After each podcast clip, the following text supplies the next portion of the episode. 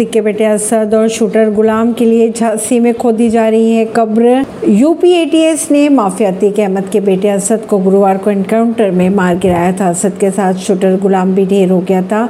इसे लेकर UP police के स्पेशल डीजी के अनुसार उन्होंने कॉन्फ्रेंस कर बताया कि 2017 में योगी सरकार आने के बाद से यूपी में अपराधियों के खिलाफ ज़ीरो टॉलरेंस नीति अपनाई जा रही थी।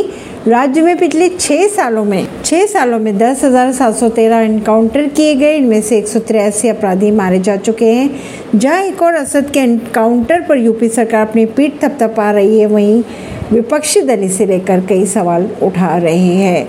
अतिक के बेटे असद और शूटर गुलाम को शनिवार प्रयागराज में सुपुर्द खाक किया जाएगा। पहले आज दफन किए जाने की बात की जा रही थी, लेकिन दोनों के शव आज देर रात तक पहुँचने की संभावनाएँ बनी हुई है। एसटीएफ ने गुरुवार को दोनों को झांसी में एनकाउंटर में मार गिराया था। असद और गुलाम उमेश पाल मर्डर केस में आरोपी थे। कहा यह भी जा रहा है कि शाइस्ता की गिरफ्तारी के लिए तैयारी कर ली गई है। अगर शाइस्ता पहुँचती है अपने बेटे के शव को देखने के लिए तो उन्हें गिरफ़्तार किया जाएगा। ऐसे में उसके सरेंडर की भी खबरें सामने आ रही है।